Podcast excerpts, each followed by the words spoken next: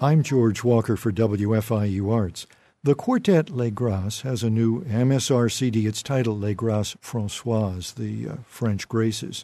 Three of the quartet's members, soprano Jennifer Paulino, gambist Rebecca Arndt, and harpsichordist Jonathan Rhodes Lee have graced our presence. Jennifer, you're the soloist for two cantatas. One is comic and could be the background music for a Starbucks commercial, a, a cantata about coffee. Yes, I like that. The other, a bit more serious, a bit more French, based on the tale of Ariadne, who unfortunately uh, was a, a bit of a tippler. You yourself have actually done music from early music through the classics and, and even some contemporary pieces. What attracts you to these cantatas, to the graces, as it were? I would say that there's just something really fun about this music. It is fun. Now, one of the reasons for using the word uh, grâce has to do with ornaments, and I, I gather that you actually have to come up with them for these. Yes, definitely. I've studied with some specialists in Baroque ornamentation, and I did a lot of, of my homework for that French style of ornamentation. The quartet's soprano, Jennifer Paulino. Annette Bauer, the quartet's recorder player, isn't with us. Uh, she plays an important role in the cantatas.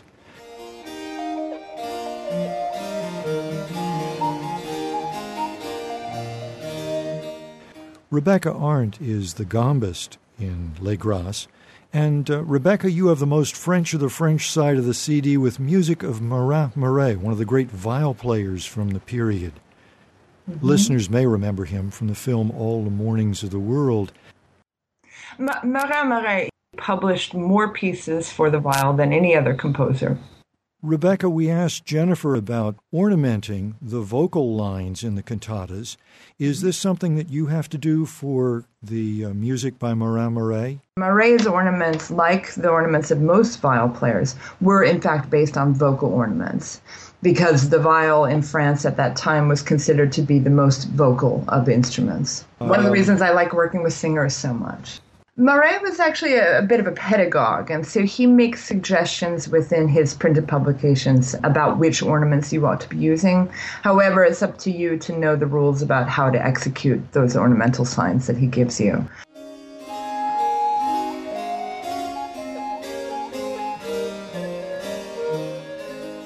That leaves harpsichordist Jonathan Rhodes Lee the only male in the group. And Jonathan. Uh, like Rebecca, you play on most of the pieces on the CD, but you have your own solo spot with music by a composer who actually named a piece after your group's name. That's right.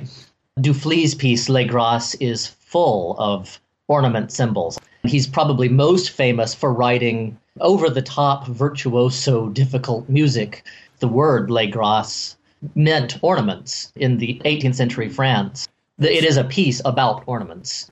Jonathan Rhodes Lee, Jennifer Paulino, and Rebecca Arndt Les Grâces about their MSR classic CD, Les Grâces Françoises.